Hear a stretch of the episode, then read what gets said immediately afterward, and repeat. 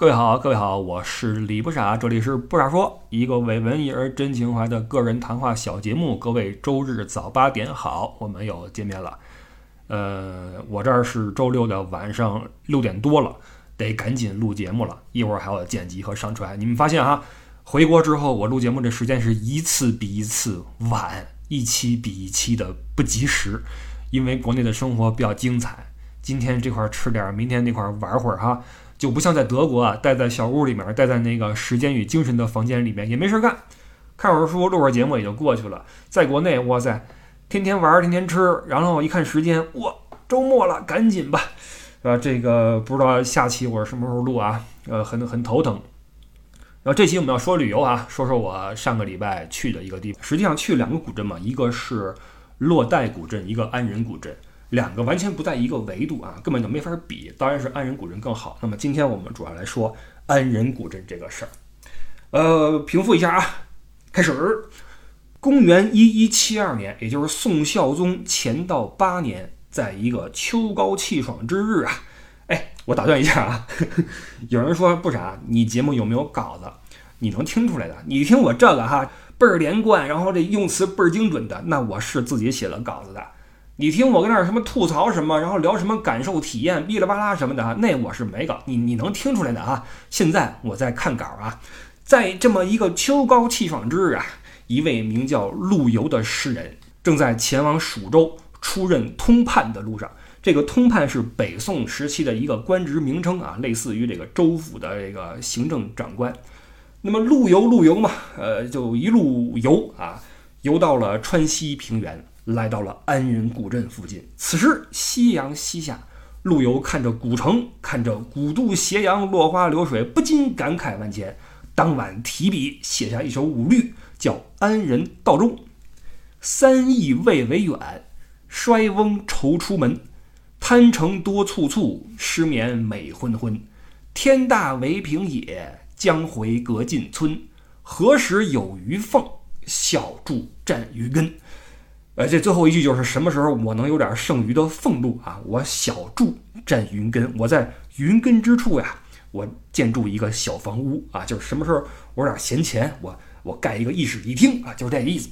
那话说陆游说的这个安仁，就是今天属于成都市大邑县的这个安仁古镇，但实际上尽管在行政区划上安仁属于大邑，但是安仁的设县的历史啊，比大邑还要久。早在秦汉时期，安仁已经是蜀郡的一个重镇。到了唐高宗的时候，安仁就正式的设县了啊，这比那个大邑还要早50年。当时这个安仁县呢，隶属于琼州，这个琼州想来就是现在安仁古镇边上那个邛崃啊，我估计是一个地儿。那几百年光影弹指一挥，当年陆游看上这块宝地啊，在大几百年之后终于火了。小筑占云根是不存在的。安仁这个地方是大拆大建呐，一时间这个古镇就旧貌换新颜。这些大拆大建的人都是什么人？是民国时期四川军阀的各大要员。这里边就要提到两个人，一个叫刘文辉，一个叫刘湘。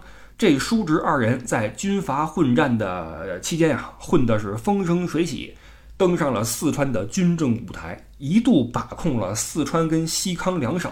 财大事业大，这连带着整个刘氏家族都跟着啊，不能说鸡犬升天啊，一起这个往上走。那个时候的刘氏家族呢，老家又在安仁，所以当时的安仁啊，有句话叫3军9旅18团，连长营长数不完。这个地方就成了各路的军阀要员、达官显贵的一个集散地。那随着刘氏家族地位的上升，安仁镇的规模就开始迅速扩大。我们今天在安仁古镇看到的很多干道啊、公园、学校、公馆，都是那个时期修起来的。那这也是为什么很多古镇啊，我们去都是一些明清时期的古镇啊什么的啊，但安仁是民国时期的，因为它兴起的比较晚，修的比较晚，而且呢，你不能说衰败吧，这个劲头来得快，去得也快。因为这个后来时代变了嘛，啊，新时代了，生产结构变了啊，这个我们待会儿再说。那么之前我们说过啊，这个建筑呀是非常有时代特色的。比如说我们去西方去旅游，我们看一些教堂，看一些钟楼，看一些什么国会大厦，能猜出它大概的修建年代。那么在安仁古镇这儿的建筑也极具时代感。什么时代感？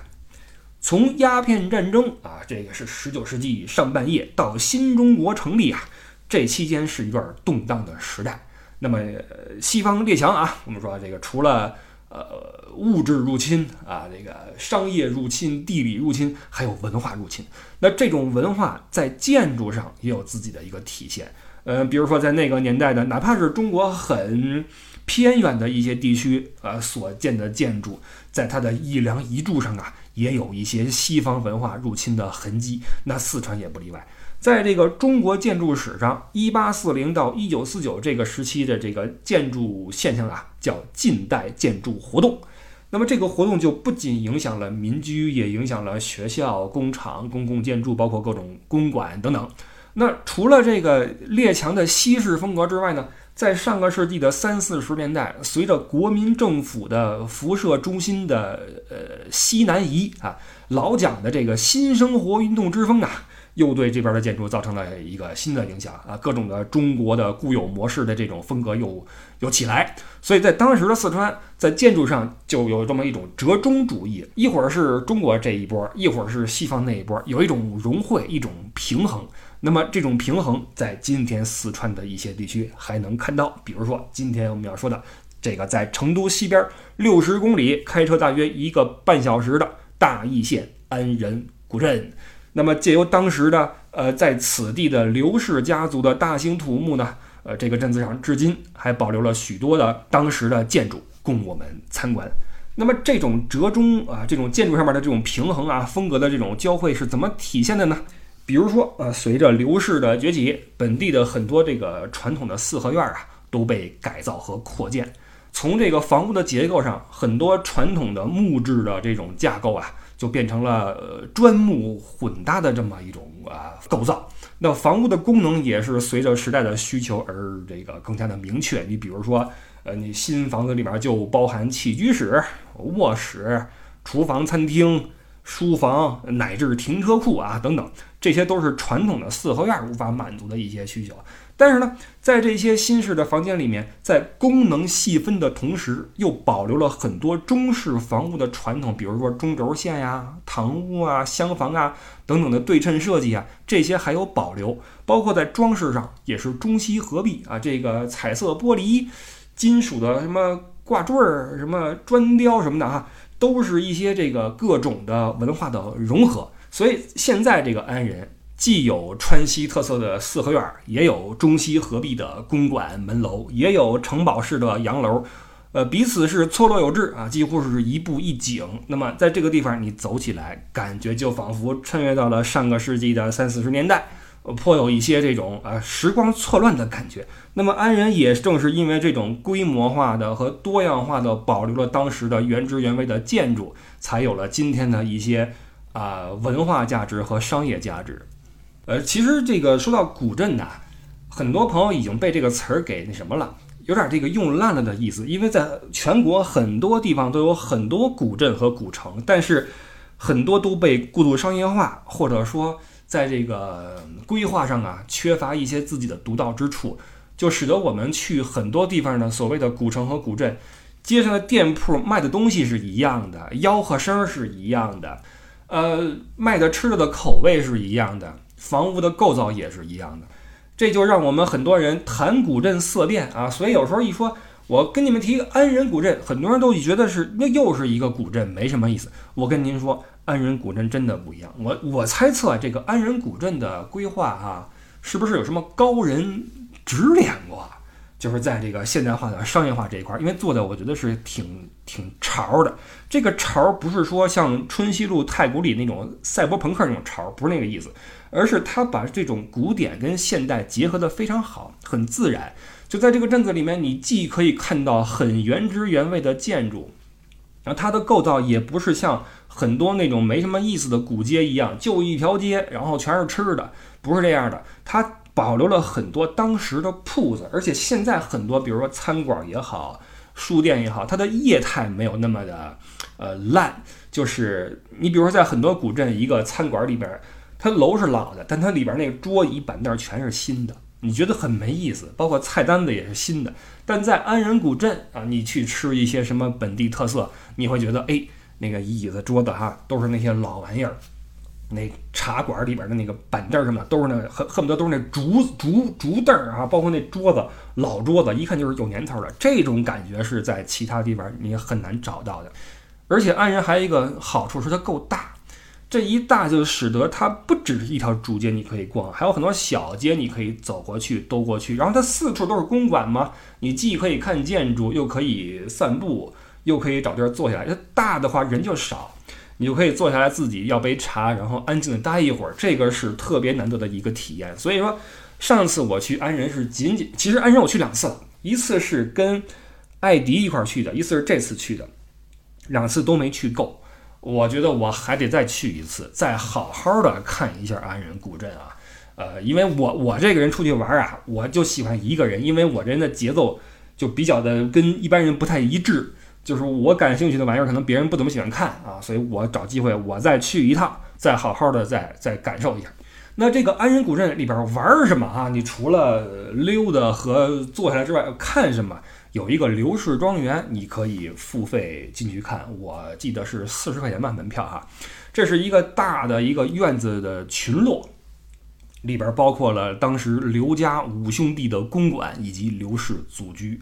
这刘氏祖居就早了，这个同治年间就有了，户主叫刘公赞。这刘公赞下面有6个男孩，刘文渊、刘文运、刘文昭、刘文成、刘文蔡、刘文辉。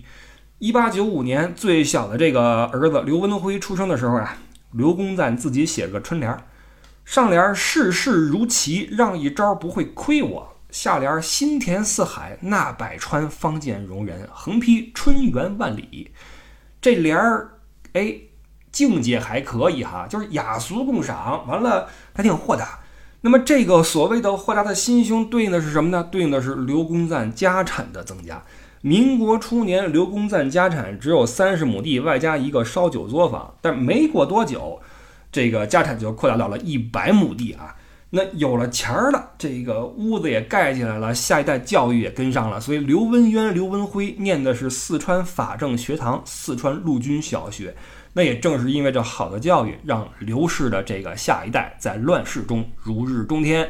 那这第二代里边最有争议性的、最传奇的，或者说大家最熟悉的一位，既不是刘文辉，也不是刘文渊，而是刘文彩啊，刘兴庭先生。这个人我估计是不是比我大点的那波人可能更熟悉一些，因为这刘文彩是那个年代的一个符号。恕我孤陋，我真是以前不知道刘文彩这个人。完了，我看了一下他的这个身世啊。说小时候不怎么爱念书，好赌，赌遍川西无敌手。完了，赌的没劲之后，20岁不到就下海经商，说是从来没亏过本，堪称商界奇才。这哥们儿一是聪明，二是兄弟厉害啊，兄弟都是军界要人嘛。于是这刘文彩、刘文辉两兄弟一联手，再加上后来这个刘湘啊，下一代这半拉四川的什么军火走私、鸦片买卖什么就给垄断了，一时间弄得这个。这老蒋委员长都有点坐不住。那么刘文彩到底是怎么样一个人？说实话，因为我从知道他到现在也没到1礼拜呢，我是不敢说啊，我只能说看这个各种的介绍什么的能略知一二。但是我们说过，看故事要看故事被讲述的年代，因为你知道有些年代啊，在特定的这个时期、特定的地区或者国家呀，它是比较盛产故事的。而且这故事有的时候跟这传奇或者跟神话也差不太多，所以在某些特定的年代产生的特定的故事，哪怕有一个人出来拍着胸脯子流着眼泪说我痛陈什么什么史，我痛述什么什么，我怎么，你也要打个问号，这事儿是不是真的啊？所以曾经的刘文彩的一个大 title 就是大地主嘛，强抢民女，欺压百姓，私设水牢什么什么的啊。罪行是罄竹难书。但是呢，我又看了一些当地的材料，说根据村民回忆啊，说刘文彩这个人还算厚道啊，也扶过危，也救过贫，也出过资，也办过学，而且他办的学校现在还在呢嘛。就在安仁古镇里边一个私立中学，当时叫文采中学。当时这刘文采是个人出资200万美元建了这个学校，这是一举啊，这不比我们说现在的这个什么京东的强哥是吧？不比强哥差呀。但是你甭管你做了个什么啊，因为你后来你时代变了嘛，新中国成立了嘛，这社会体制、生产关系都不一样了。土地那公有制嘛，所以那打土豪分田地打的是谁啊？就是你呗，对吧？你一个地主你能有什么好名声？所以尽管说封建社会有一套自己的体系，而且这个体系实际上是在折中的，在有系统的在运行，但是没有办法，新时代来了，旧的都要推翻，都要打倒啊！所以那段时期这刘文彩这个各种的故事就来了嘛，各种啊。那么到了70年代后期，我们这社会或者国家又进入了一个新的阶段。当年喊打喊杀那一套就不合适了，是吧？刘文彩又被平反啊，这个恶名又被更正，说这个什么水牢啊什么的都是子虚乌有，都是什么编的。所以这个也不知道他到底是什么样一个人。而且你从这个刘氏庄园的名字啊能看出来，这个刘氏庄园，首先说啊，这刘家这么多人，这么多牛人，这么多公馆，1949年之后全部充公，都归国有了，那变身成为这个中国人民解放军西藏军区部队干部学校。然后到了1958年，刘氏庄园改名了，叫什么呢？叫地主庄园陈列馆。嘿，这意义就变了啊！完了，1965年这么一个敏感的年份，泥塑这个作品收租院在此创作。你别说这泥塑挺有水平的啊，你搜来看一看，把那个农民那股子苦劲儿啊，地主那个奸懒馋滑那个坏啊，表现得淋漓尽致啊。所以这地方改名了，叫大义阶级教育展览馆。完到1978年，这个不需要这个什么了哈，阶级教育了，这个恢复叫做地主庄园陈列馆。完了到了96年才又改名成为刘氏庄园博物馆，至今。所以你看，这个庄园也好，地主阶级也好，刘文彩这个人也好，他们的意义、他们的概念是随着时代在发生改变的。时代需要你什么样，你就是什么样。这就是那期我们在《阿甘正传》《阿甘的和解》那个节目里说的，故事发生的年代不重要，讲故事的年代才重要。好在啊，我说一句可能不太正确的话，好在这刘文彩啊，1949年死了。你说是这时间寸不寸啊？你说这是好事还是坏事？大家自己去聊啊，自己去聊。但是这个安仁古镇呢，就因为刘文彩的存在，也是增光添彩不少。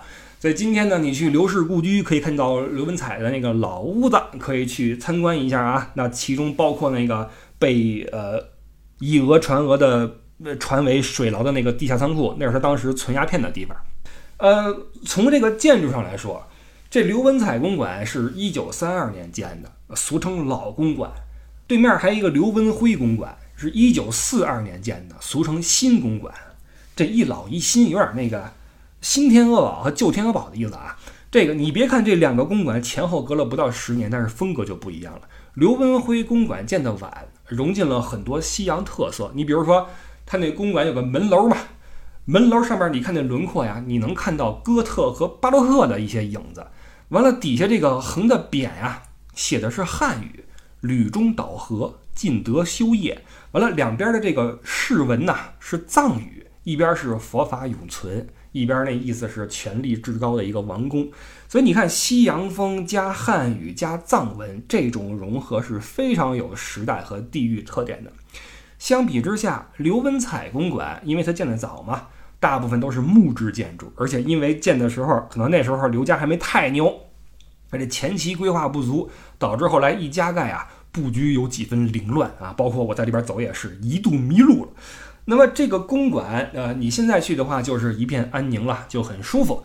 但是当年的话，这块就是庭院深几许呀，这进出的都是一些达官显贵啊。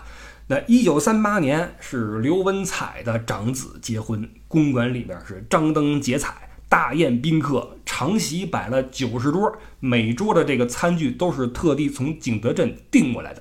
说这宴席是持续了3天3夜啊，一片欢腾。据当时刘文彩家的一个管事啊回忆当时的盛况，说这安仁镇呐整个安仁镇都被一片红色所笼罩，这街上全是喜庆的气氛。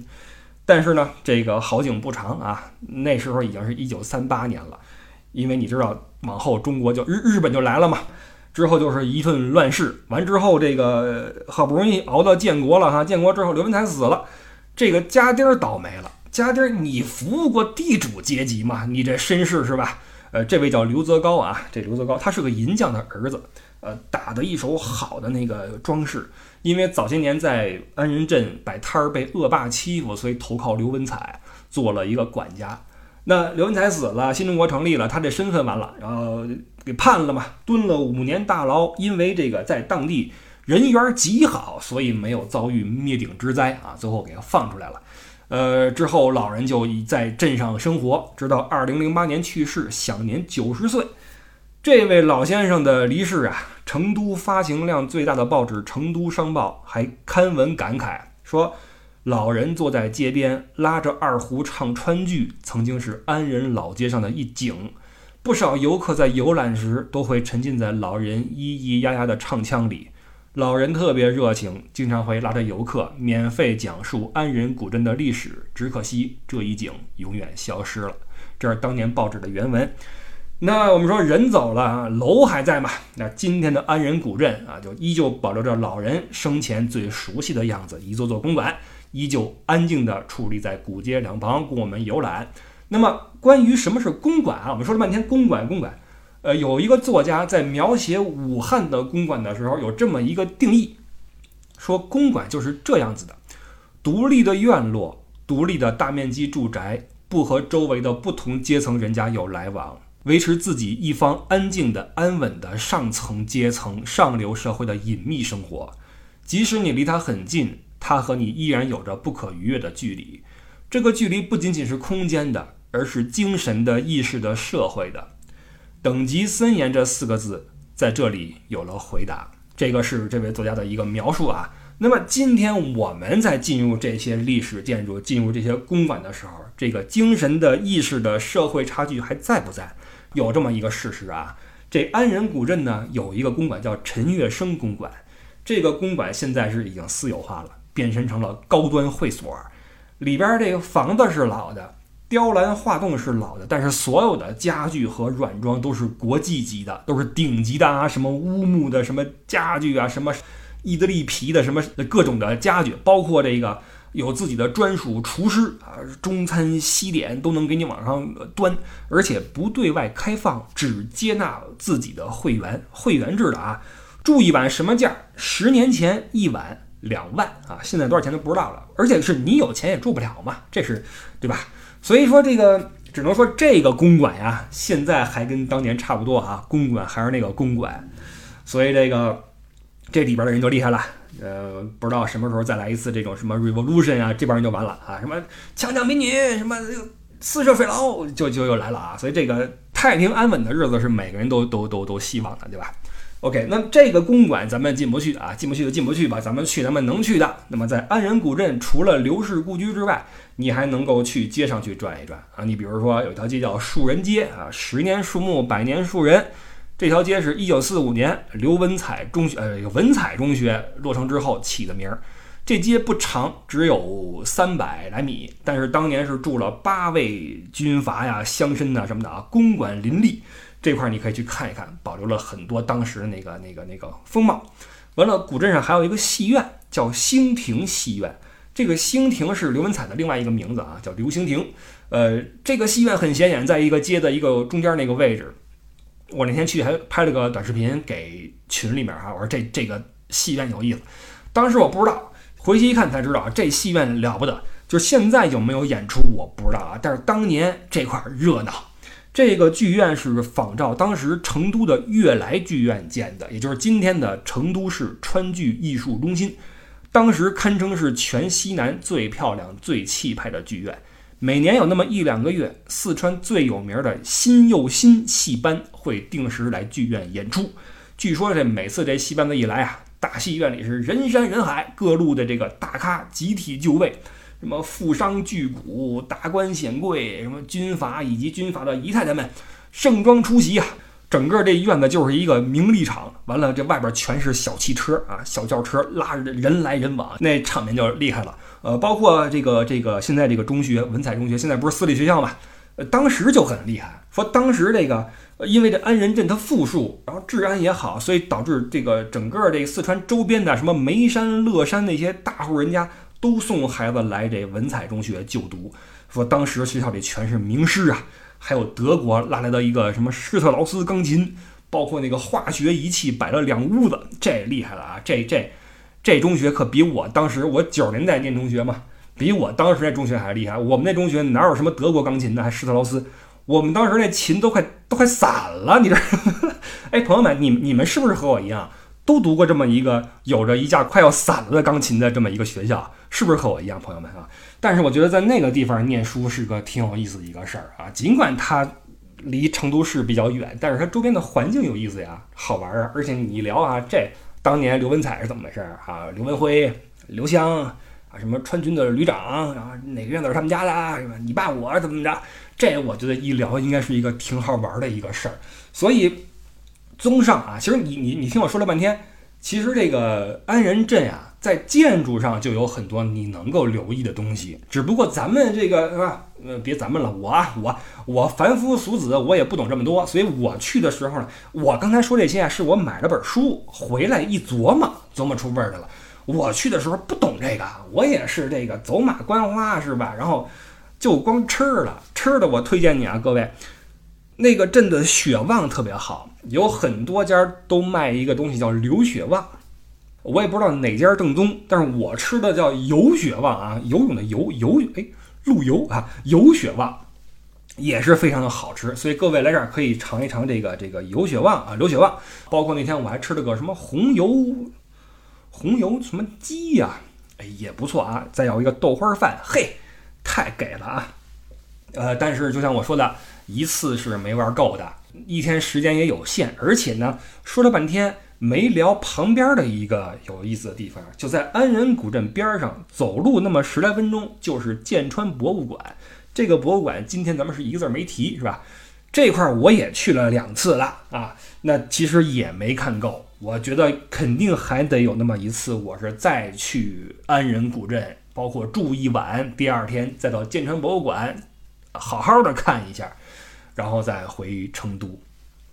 我推荐各位也可以这么玩一次哈，一定要在当地住一下，因为到了晚上嘛，游人都散去了，你一个人在那儿再溜达一下啊，体味一下那种年代感，就有意思了。然后喜欢摄影的也好，喜欢被摄影的姑娘们也好，那块出片特别的合适，特别的推荐你们去那儿玩啊！我算是给你们正式的积极的安利安仁古镇这个地方。但是有一个那什么我要提一下啊，就是这个我发现我回来之后开车四处跑嘛，这成都这个道路建设呀，还有待时日。就是城里是没有问题，但是一旦出了这个绕城高速，不论你是往东往北还是往西，我那个路面那个坎坷呀，只有南边还行啊，南边是门面嘛，就是你不论是往东边往西边，那路面那坑啊，我的天！今儿我还跟那个12车的朋友说呢。